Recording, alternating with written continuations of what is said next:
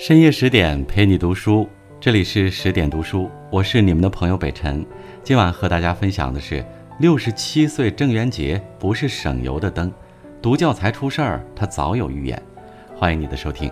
如果你喜欢这篇文章，欢迎点击文末右下角的六角星给我们一个再看，也欢迎分享给你的家人和朋友。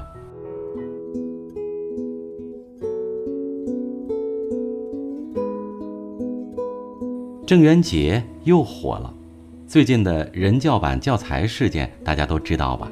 郑渊洁已经连续好几天在微博上硬刚读插画，呼吁调查组彻查了。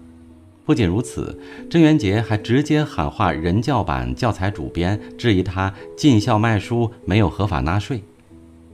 有网友在微博下留言：“郑爷爷直接硬刚吗？”有人回复：“他一直这么刚。”和大多数沉默的同行相比，路见不平一声吼的郑渊洁堪称异类。而在作家圈，他也一直是有些特别的存在。虽然学历不高，但郑渊洁却创作出了诸如《舒克与贝塔》《皮皮鲁和鲁西西》在内的经典童话，成为备受八零后、九零后喜爱的童话大王。而回看郑渊洁的经历，你会发现他的人生就如同他的作品一样精彩。一九五五年，郑渊洁出生在河北一个军官家庭。他的母亲总是教育他要有独木桥思维，敢和别人不一样。在这样的思想引导下，郑渊洁的小脑袋瓜打小就充满了很多奇思妙想。小学二年级的时候，老师给学生们布置了一个命题作文：“我的理想。”别的孩子都想当科学家、老师或者警察，只有郑渊洁理想是当一名掏粪工。之所以这样想，是因为当时的全国劳动模范石传祥就是一名掏粪工。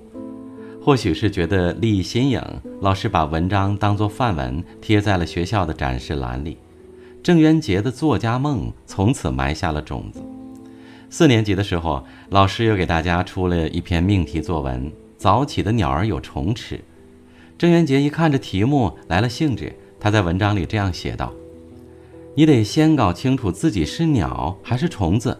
如果是鸟，你就要早起，这样才能丰衣足食；但如果你是虫子，你一定要睡懒觉，避免杀身之祸。写到最后，他提笔一挥，把题目改成了“早起的虫子被鸟吃”。而这一次，郑渊洁却遭到了和之前截然不同的对待。老师看到他篡改作文标题，火冒三丈。把他叫上讲台，让他念一百次。郑渊洁是最没有出息的人。郑渊洁委屈透了，他无法理解为什么老师会这样对待自己。羞怒之下，郑渊洁回到座位，拉响了抽屉里的炮仗，砰的一声，课堂上浓烟四散，而郑渊洁的学生时代也随着炮仗的轰鸣声灰飞烟灭。第二天，学校就给郑渊洁办了退学手续。回去的路上，郑渊洁的爸爸读完了那篇《早起的虫子被鸟吃》，然后笑着对儿子说：“没关系，以后我教你吧。”就这样，在爸爸的开放式教育下，郑渊洁逐渐长大成人。他当过兵，拧过水泵，但最后还是根据兴趣开启了写作之路。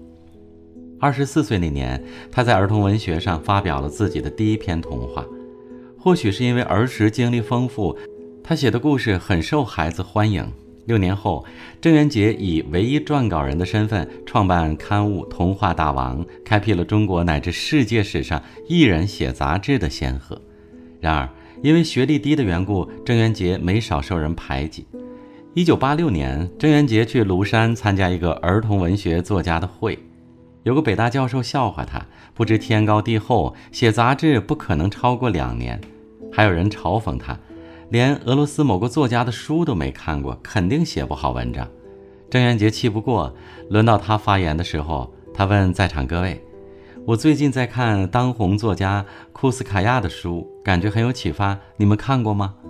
下面的作家频频点头。结果郑渊洁说：“这名字啊，是我瞎编的。”那之后，郑渊洁再也没有参加过这样的聚会。我们常说，一个人要活出自己的姿态。只可惜的是，很多人为了融入社会，都学会了势利和圆滑，但依然有极少数人宁愿用与众不同的锋芒开辟新天地，也不愿意用虚伪来武装自己。郑渊洁就是这样的人，他把虚伪仪的面具丢开，像个小孩一般大胆揭露着成人世界的刻板与荒唐。虽然注定遭受不解，但他永远真诚鲜活，犹如少年。一九八八年，《童话大王》的最高发行量已经超过每月一百万册，而郑渊洁也因此成为了名副其实的童话大王。不过，和我们印象中的作家不太一样，郑渊洁从不用童话来粉饰太平，他更喜欢用孩子能读懂的语言去打破固有认知，揭露事情的真相。关于吝啬，他说。吝啬不是舍不得花自己的钱，而是舍得花别人的钱。关于铁饭碗，他说，铁饭碗的真实含义不是在一个地方吃一辈子饭，而是一辈子到哪儿都有饭吃。关于社会上凹人设的现象，他写，标榜自己淡泊名利的人本身就是在捞取名声。相比那些黑白分明的少儿读物，郑渊洁笔下的故事也更接近成人童话。他在我是钱里探讨金钱和欲望的关系，在金拇指里赤裸裸揭露人性的复杂，而大 IP 皮皮鲁和鲁西西的小主人公更是被郑渊洁一直写到了四十岁。豆瓣网友销魂说：“看了郑渊洁才知道，老师是可以被质疑的，家长也不一定是对的。原来比起顺从听话，更重要的是独立思考和创造精神。原来。”正直和诚实的品质比取得好成绩、被人夸奖更重要。可以说，郑渊洁用不拘于常规的思考，给儿童文学界注入了一股清流。除了独特的文风，郑渊洁的刺儿头个性也历来被人所津津乐道。他曾经大胆地戳破童书市场的泡沫，质疑一些作家非法进校卖书，增加图书销量。除此以外，他还揭露了有些作家在签售会上让助理帮忙代签名的现象。其实，作家变相在学校卖书、找人代签的现象屡见不鲜，很多人都选择看破不说破。只有郑渊洁用自己的真实和社会上的虚伪唱反调。是郑渊洁太爱抬杠了吗？那倒不尽然。面对读者，郑渊洁显得温柔可爱多了。有人在郑渊洁微博下留言说啊。郑爷爷，我不想结婚。郑渊洁回复道：“这是民法典赋予你的权利。”还有女孩子被减肥困扰，问郑渊洁：“女孩子必须要瘦吗？”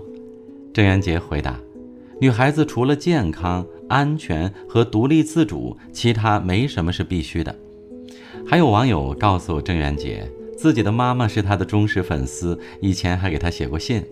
郑渊洁的回答更是让人心头一暖。他小时候写给我的信，住在我的房子里，风雨无虞，祝全家幸福平安。原来在成名之初，郑渊洁就买了十套房，寄存读者信件。如今几十年过去，房子的价格在寸土寸金的北京已经翻了好几倍，但郑渊洁还是舍不得卖。原因无他，在他的心里，珍重感情比金钱更加重要。想起一位网友说的话。一个人如果能够一直活在童话世界里，那么他是幸运的；如果一个人看到了这个世界的黑暗，仍然为别人、为自己创造了一个美好的童话世界，那么他是可敬的。郑渊洁就是这样一个人，他历经世故，内心依然澄澈如初。对待读者，他用平等的姿态散播下智慧和爱的种子；对待阴暗，他亦保持着少年一般的坦荡和无畏。